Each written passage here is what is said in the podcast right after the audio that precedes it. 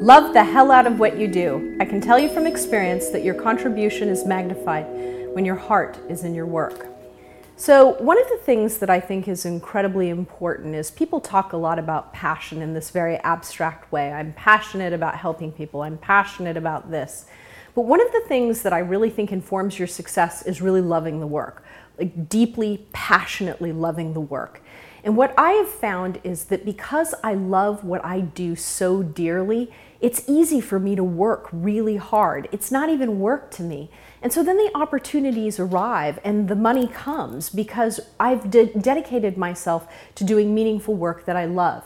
This seems like a really hard decision for people. And I think it's a hard decision because I don't think we're really in a culture that embraces that.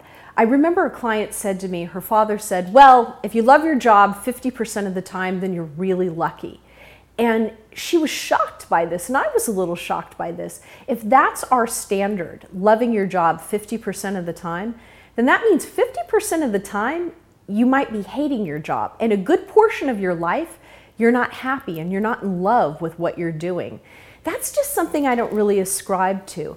And maybe that's a cultural belief you've carried through your own life for whatever reason, from your parents or your community, whatever it is. But what I can tell you is making a decision to do what you dearly love will actually help you to produce extraordinary work. Because here's the thing you want to dedicate yourself and do great work when you love what you do. And consequently, you elevate yourself in the marketplace. That makes sense, right?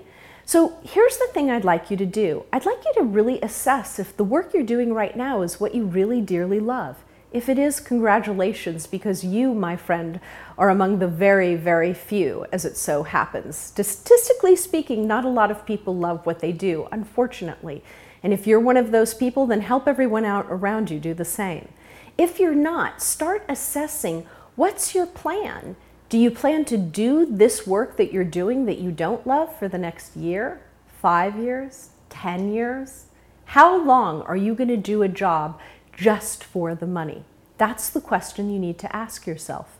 Because once you understand what your tolerance is, then you'll give yourself some deadlines to create an exit strategy for yourself and start doing work you dearly love. I can't say enough how important this is to me, and I think that it is to you as well. This theme will be repeated again and again in the Millionaire Girls movement because it's something that I believe so deeply in.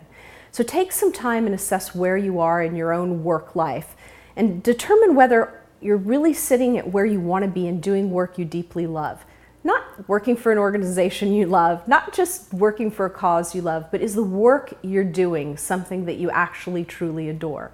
If it is, fabulous. If it's not, give yourself a deadline so you can start building an exit strategy.